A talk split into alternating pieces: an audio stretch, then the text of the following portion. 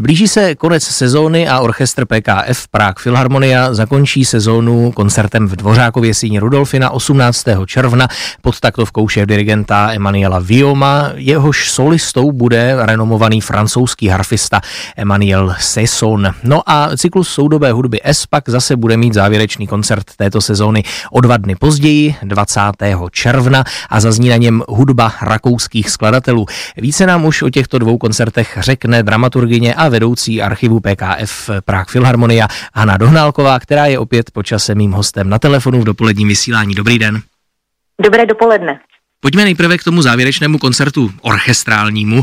Solistou bude harfista Emmanuel Sesson, což je jmenovec a vlastně i krajan pana šéf dirigenta. Tak co byste nám řekla o tomto hráči, s kým bude mít pražské publikum tu čest?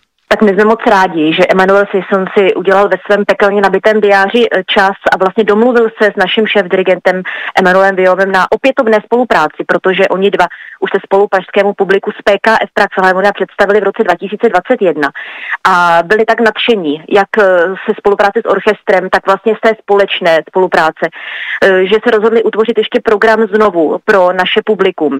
A je to opravdu lahutková věc a podařilo se nám zařadit tento koncert jako finál finální ve 29. koncertní sezóně a je to právě, jak jste řekl, v neděli 18. června. A to si připravili.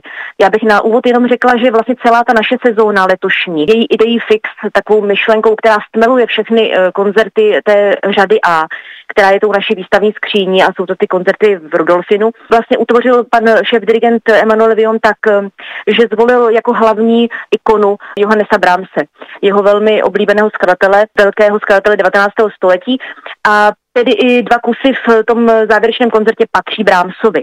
A ten třetí kus, který bude řekla bych stěžejním s ohledem na to, že v něm vystoupí právě zmíněný harfista Emanuel Sesson, je koncert pro harfu a orchestr E-moll opus 182 Karla Reinekeho, což byl velký obdivovatel Brahmse a například provedl jeho německé requiem. Takže publikum se má určitě na co těšit a ještě bych zmínila vlastně v dalším podstatným. V tom koncertě bude po přestávce vyplněný téměř 40-minutový prostor eh, Brahmsovou poslední symfonii číslo 4, kterou eh, Emmanuel Viom s PKF nastuduje poprvé a je to eh, velmi silná věc, kterou 51-letý Brahms komponoval vlastně téměř jako jedno ze svých posledních velkých děl. A právě je tam řada odkazů na jeho nejúspěšnější dílo německé Requiem. Takže na to se velmi těšíme, jak na Reinekeho s Emanuelem Sessonem, tak na Brahmsovu symfonii. Od Brahmse ještě, abych vás doplnil, také zazní tragická předehra Emol, což je taky velice působivé ano. dílo. Eh, no a možná ještě k tomu Reinekemu, protože to taky není možná úplně známý autor, tak eh, co byste nám řekla o něm a v jakém stylu vlastně tento skladatel psal? Reineke, ano, máte pravdu, není tak známým autorem, jeho dílo se moc nehraje, je pár výjimek, k té jedné patří právě zmiňovaný koncert pro harfu, který ale je stěžejní kompozicí pro harfovou eh, generaci dnešních eh, hráčů. A pak je to například také oblíbená flétnová sonáta Undine.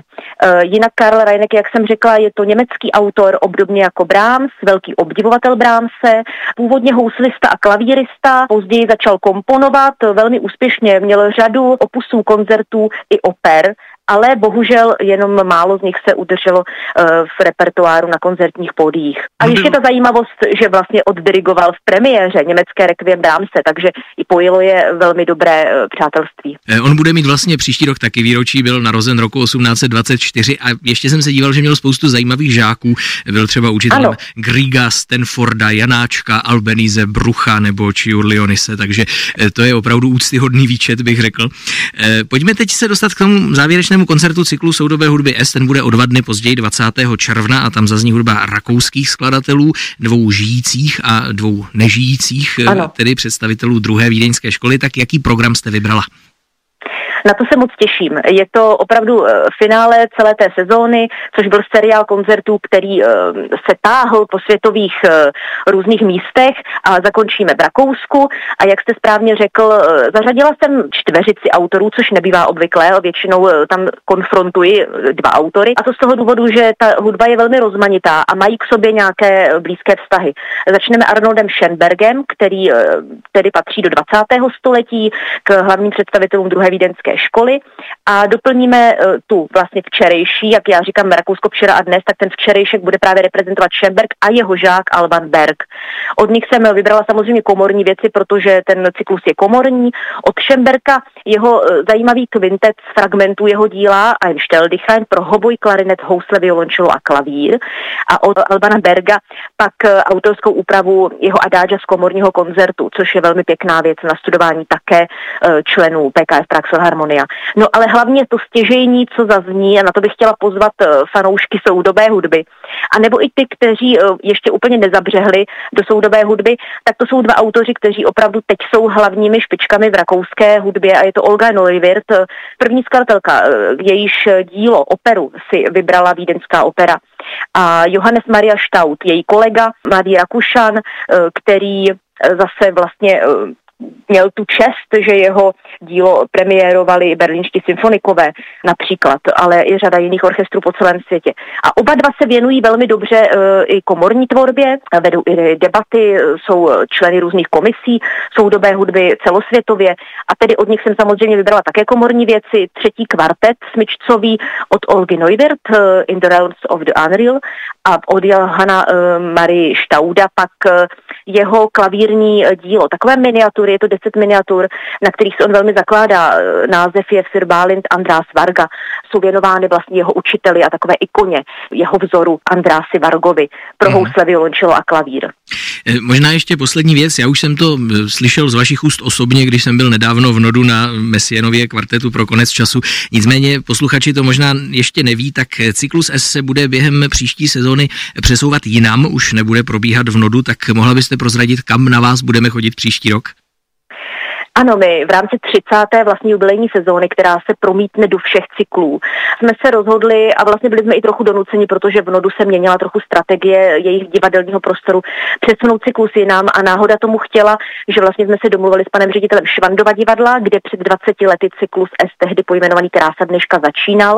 A tak jsem tomu velmi ráda, že se vracíme do toho prostoru, konkrétně do studia Švandova divadla, velmi pěkně zrekonstruovaného prostoru, který je velmi podobný tomu eh, prostoru divadla Not a tam se tedy sejdeme na té příští sezóně, která bude věnována ryze českým soudobým skladatelům, eh, kteří všichni vlastně budou na koncertech přítomni, eh, kromě jednoho večera, kdy, eh, aby to bylo tak genderově vyvážené, jsem věnovala ten večer skladatelkám a přijedou dvě slovenské autorky.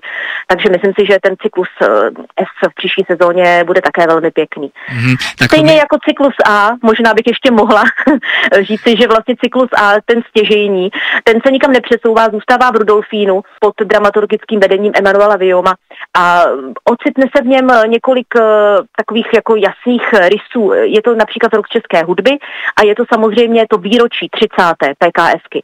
Takže uh, posluchači se mají na co těšit. Startujeme 6. září s krásným českým programem uh, Sukem a Dvořákem. Po té 30. sezóně si bude povídat ostatně třeba kolega Ivan Dlask v pořadu z archivu osobností s vaší paní ředitelkou, takže uh-huh. to určitě posluchači ještě brzy také všechno všechno uslyší jaksi kompaktně zhrnuto. Ano. Eh, tak na dva závěrečné koncerty té aktuální sezóny, to znamená ještě zrekapituluji orchestrální koncert 18. června v Rudolfinu a závěrečný koncert cyklu S 20. června v Nodu. Nás teď v dopoledním vysílání Rádia Klasik Praha pozvala paní Hana Dohnálková. Tak vám moc děkuji a budu se těšit v příští sezóně zase někdy opět naslyšenou. Děkuji vám moc a za celou PKF přejeme vám i posluchačům Rádia Klasik krásné léto a těšte se na 30. sezónu, bude stát za to. Naschledanou.